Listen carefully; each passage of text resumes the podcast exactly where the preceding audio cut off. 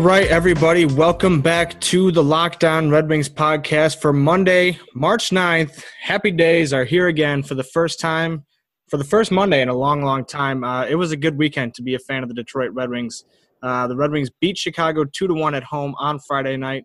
Then, for the first time in 17 tries, beat the Tampa Bay Lightning at home at LCA on Sunday afternoon with a 5 4 shootout win. I am your host, Detroit sports writer and longtime Red Wings fan Nolan Bianchi, here today, joined as always by my co host, Ethan Smith. Hey, how's it going? And we brought back for this one special celebration episode Sergio Colchester for the Sergio Colchester Challenge. I would say the brightest moments uh, since this challenge started. But uh, Sergio, tell us how you're feeling. Well, first, I'm honored to be here. Honored to be on the pod with you guys. Uh, I'm feeling good went to the game on Friday night. Uh, it was sheer euphoria.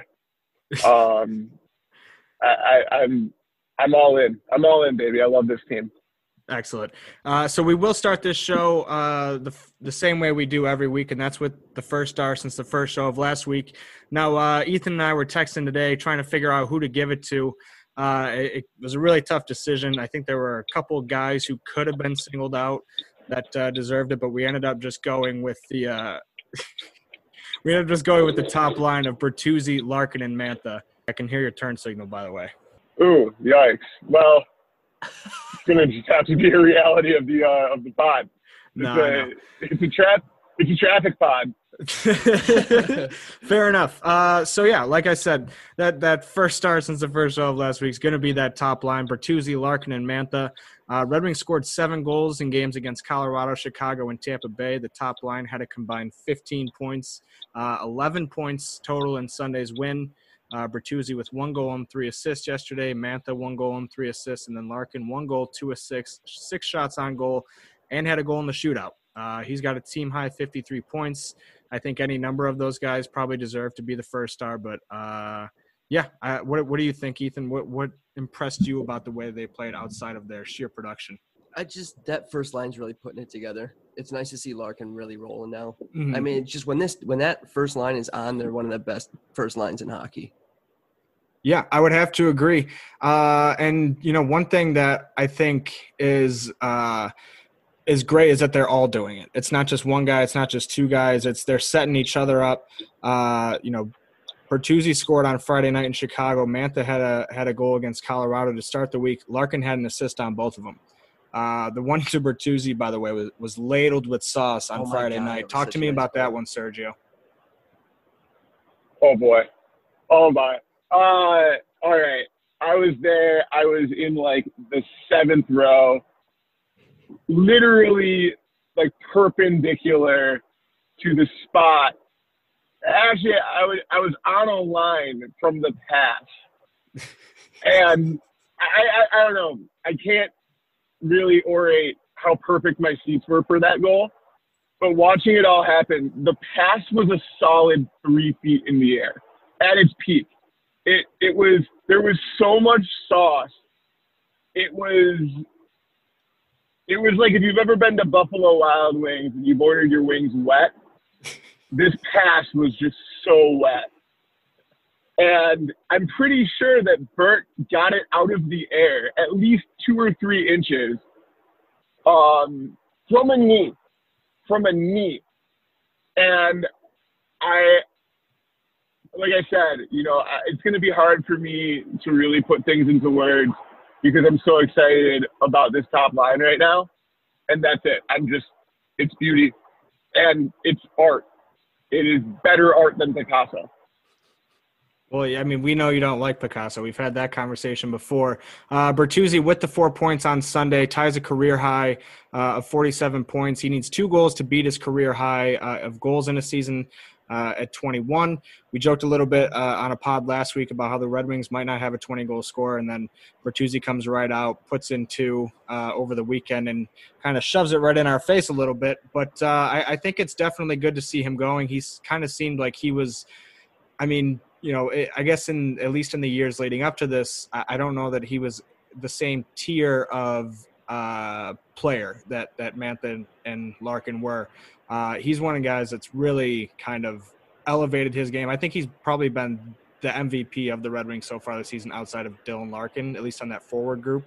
Uh, and I know that's easy to say because he has, you know, 47 points, second best on the team. But I think outside of that, just what he brings to the rink every single night with uh, the hustle, he can play every single, you know, type of game that a forward needs to play on the first line, and he's he's been ultra impressive to me.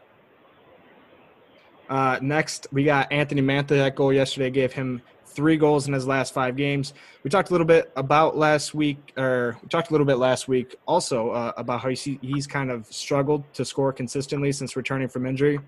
And uh, yeah, I think we're starting to see him turn the corner a little bit. What do you see from Anthony Mantha this weekend, Ethan? It was just, I mean, it's nice to see it's just the consistency pick back up. Mm-hmm. I mean, especially, I mean, just this top line. There's so many, there's so many players that stood out to me this weekend like I think uh, Lindstrom looked phenomenal. Mm-hmm. Hronek looked great. Jonathan Bernier is the MVP of this team, Absolutely. without a shadow of a doubt. Guy's amazing. Yeah, and you mentioned Larkin again. Uh, he's got a team high 53, and uh, I mean Dylan Larkin is a, is I think at this point with 12 games left in the season is a serious threat to have the second best uh, season of his career. He would need 10 points, uh, get to 63 to tie what he did in 2017-18. And uh, you know, while 73, the mark he set last year, is probably out of reach at this point. Uh, the way he's finished, the end result, whatever he ends up with, I think it will be impressive to look back on and say, "Man, I can't believe he uh, he put put up that many points on this team." Oh yeah, definitely. Especially when you talk about like the top line finding their groove. I got some quotes here uh, from Anthony Mantha. He said, "I think the chemistry is coming back. We kind of saw a glimpse of how we finished last year hopefully it can go that way till the end of the season. It's huge. Obviously, like I said, chemistry starting to connect again. Dylan's working so hard. Bird also. I'm just trying to follow those two guys. I mean, I just think that this is perfect. Uh, the arc of this season, we, the the Red Wings needed to finish with the worst record in the NHL this year. I think that, was pretty clear, and they're going to, and they've locked up that they're going to. They still have several games left and this is an opportunity to win without cost, and that is what they're doing. Mm-hmm. Um, these wins, these wins don't do anything. It, it are of no detriment to the to the draft position. Last year, last year when they went on that run for what 10, 10 games or something like that, and they ruined their draft right. position. And they ruined their draft spot. Now, you know, you go through the darkest of dark days in December, January, February, you can come out of it, have a strong March, and there's nothing more valuable to these guys, the Larkins and the Manthas and the Bertuzzis, and the guys that are going to be in the in the red and white long term, than to start seeing some success, start seeing some fruit to their labor. Uh, it's a beautiful thing. Yeah, and uh, you know, you talked a little bit last year about how they kind of ruined their draft position by going on a run at the end of the year. That Bertuzzi Mantha Larkin line was the one leading the way. They combined for 4.9 points per game in the final eight games of the season. Mantha had eight and seven, Bertuzzi five and eight, and then Larkin five and six. Uh, Larkin was asked about how you know this kind of line kind of went on a run uh, to close last season. If there might be something there in terms of what they're trying to find as they close out this year. Uh, and he said, quote, it is similar, the timing, but I think we've shown at times that we can be a good line. I've talked about it before. We want to be a line that is great, um, that is a great line when it matters. This hockey matters to us right now, and we're playing for our roles and our jobs next year and playing to build towards something bigger than this year. Beautiful. I mean, just keep rolling, honestly. Yeah, There's no, we'll, see, nothing else to do. We'll see how it goes uh, from here. Like we mentioned, Red Wings still have 12 games left, and that is the I think the one silver lining in the close of this season is that you can root for wins without cost. You can get excited about about winning two games against Chicago and Tampa Bay.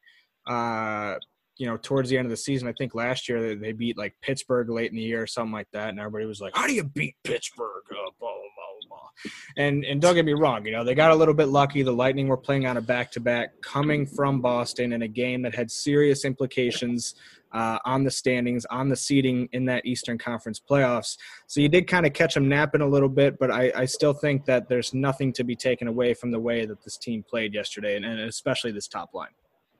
Well, that's the thing. It's not so when you think about this team long term, we're not watching to see what Erne is doing. Uh, You're not. not watching to see. we're watching to see who these players. This is a rebuild, and we know who's going to be here long term. And to see those guys succeed is just a sight for sore eyes for Red Wings fans mired in this rebuild. Um, I, I, you know, Ethan said this top line could be is one of the best top lines in the NHL. Well, that's the hardest thing to acquire in a rebuild. And the Red Wings say what you want to about Ken Holland. He drafted all three of those guys.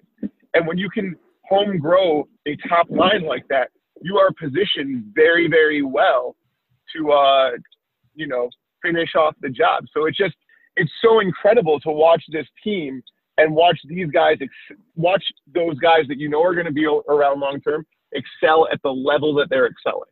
Absolutely, and plus too with Yzerman taking over and then bringing people in like Robby Fabbri, that makes a huge difference on this team. Puts up has put up like 30, 40 points this year, and that's a huge spot on the team. And we trade a fourth line player away from him. Yeah, he scored twice this weekend. Had the game-winning goal on Friday night, uh, and then the the shootout winner in the game against Tampa Bay uh, on Sunday.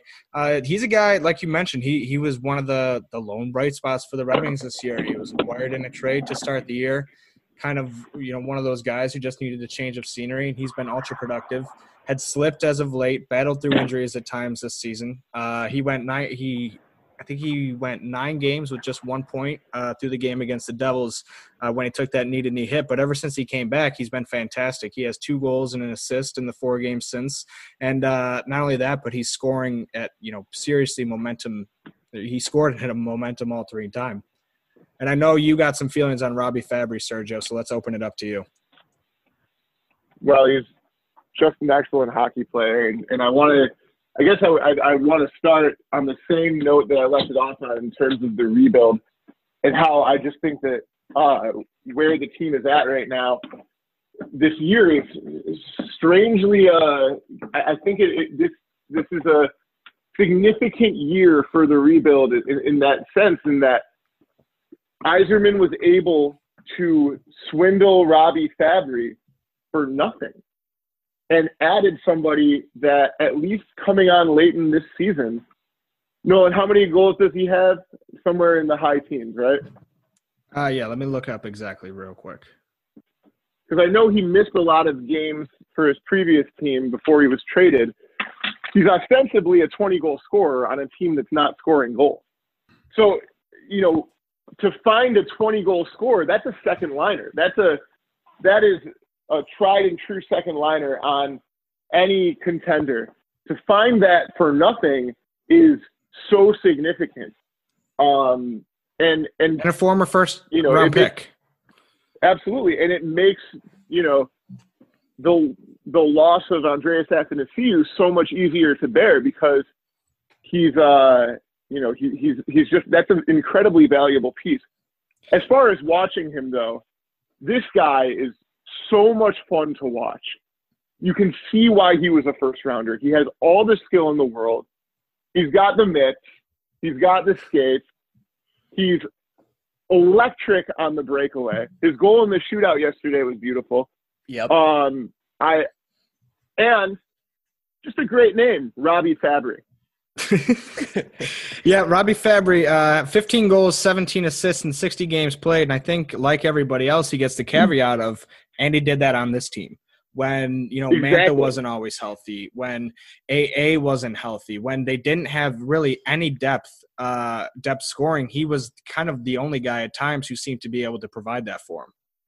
And it's not like he was out there playing with Larkin and Bertuzzi all the Right. time either. Yeah, he's he's right. creating offense on his own, and that is that's stunning. And and you know, once again, to get that for nothing is that's what you want to see out of a general manager. Uh, and this is and to do that in the in his first year here, I think gives you uh, hope for where we're going with this rebuild. Yeah, another guy that we've been watching very closely since he made his debut on February 6th uh, is Gustav Lindstrom. He had his first point uh, against the Blackhawks Blackhawks on Friday night. Uh, had the primary assist on Fabbri's game-winning goal. Uh, I mean, it, it, was a great play. He was the last D man back on the power play, makes an aggressive play to get the puck across to Fabbri. Uh, Kane barreling down on the loose puck, a premier, uh, you know, speed and and quickness guy in the NHL who can close the gap in a hell of a second. Uh, and then Fabbri's able to rip a laser that uh, you know, hits off a Blackhawks defender and uh, and beat him. I think he he was a guy who really had a great weekend. Uh, first D man out on the three on three overtime on Sunday. Played 20 minutes and 49 seconds. Uh, I mean, he's just doing everything right right now. He really looks calm out there. Mm-hmm. Notice I definitely noticed that in the game versus Tampa Bay, just how calm he is out there, and that the with the uh, game against Chicago too, that chasing down on that two on on that breakaway was just phenomenal. Are you talking about the uh, the one against Killorn on Sunday?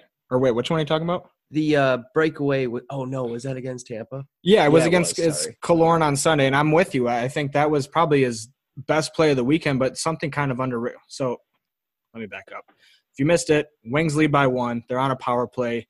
Uh, Nielsen and Fabbri kind of get tangled up along the wall. Killorn kicks the puck out.